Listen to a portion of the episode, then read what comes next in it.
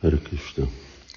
Ismer Krishna kérdezi, hogy lehet, hogy a legtökéletesebb, a legteljesebb irodalom, amit elképzelem, hogy most annak a referencia a, védik irodalom, vagyis Bhagavad Gita, mondjuk is Simad Bhagavatam, ilyen szavaros vallási világot, mint a hinduizmust hozott létre, mert azt mondja, hogy a mai világban a hinduizmus tartják a legzavarosabb vallásnak, sokféle magyarázat, felfogás, imádati mód, stb. Hát emlékezzünk, hogy egy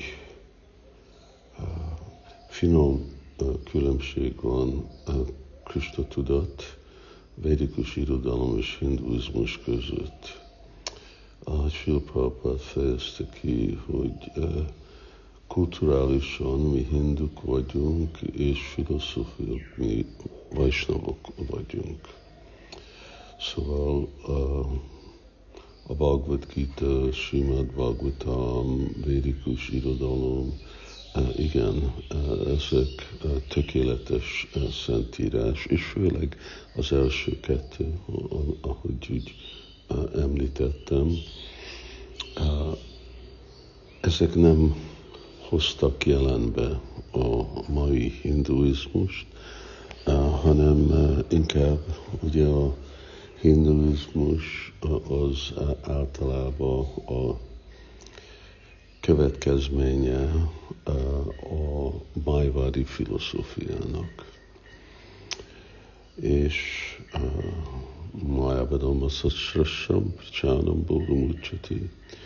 Szóval a májvádi filozófia az úgy befolyásolja az egész világot, és azért nem csak a, védikus irodalmat, annak az értését, hanem másik a vallásoknak is. De ez a befolyás alatt ugye e, emberek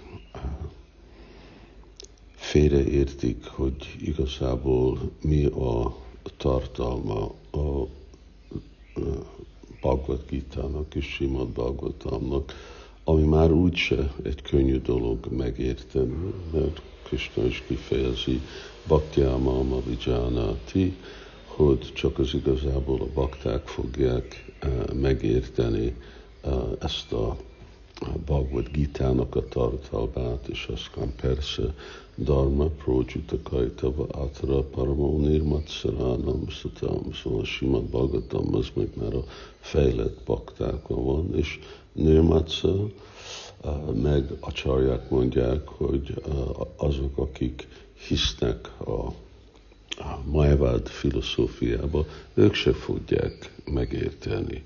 Bina Pasugnat, azok, akik meg húsevők. És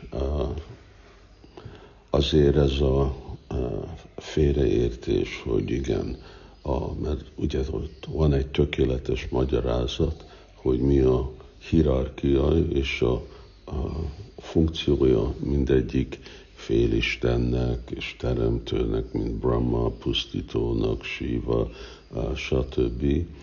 De amikor ez úgy van megértve, hogy hát minden egyenlő, és mindenki egyenlő, és akkor szarvakalva idam brahma, és a félreértés, a megfelelő magyarázatok, hogy igazából a legmagasabb a, forrás mindennek az Brahman. Persze Krishna mondja, hogy Brahmano Pratistáham, és Arjun is mondja, hogy Param Brahma, hogy te vagy a legfelsőbb Brahman. Szóval igazából, amikor Brahmanról van szó, akkor, és Chaitanya Mahaprabhu ezt magyarázza Szarvabhaumának, hogy a, a, akkor a Krishnáról van szó, mert ő a Brihatva, ő a legnagyobb és legtökéletesebb. De inkább akkor ezt úgy veszik, hogy nem, ez egy személytelen energia, ez a Brahman, ami teljesen túláll mindenféle más tulajdonságon is. És akkor így vannak a sajvajtok és ezek és azok, és mindenki versenyez egymással, hogy mi a, a legmagasabb. Mayavadam Satsasam Prachanam Bodham Ucsaté, fedett buddhizmus.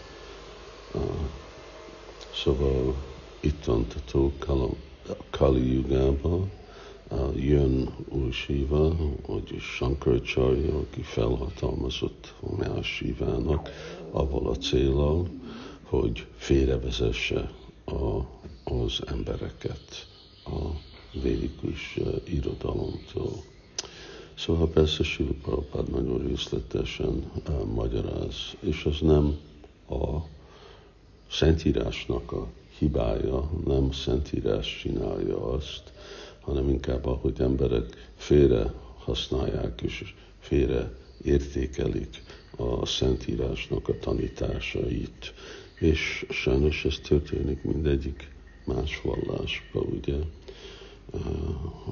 Amikor beszélünk keresztényről, és nagyon egyértelmű, nem őj, akkor mit mondanak? Nem, nem. Az azt jelenti, hogy ne gyilkolj. Hát, de akkor hogy hogy lehet eh, vitatkozni ilyen dologgal, amikor emberek ilyen tudatlanságban vannak.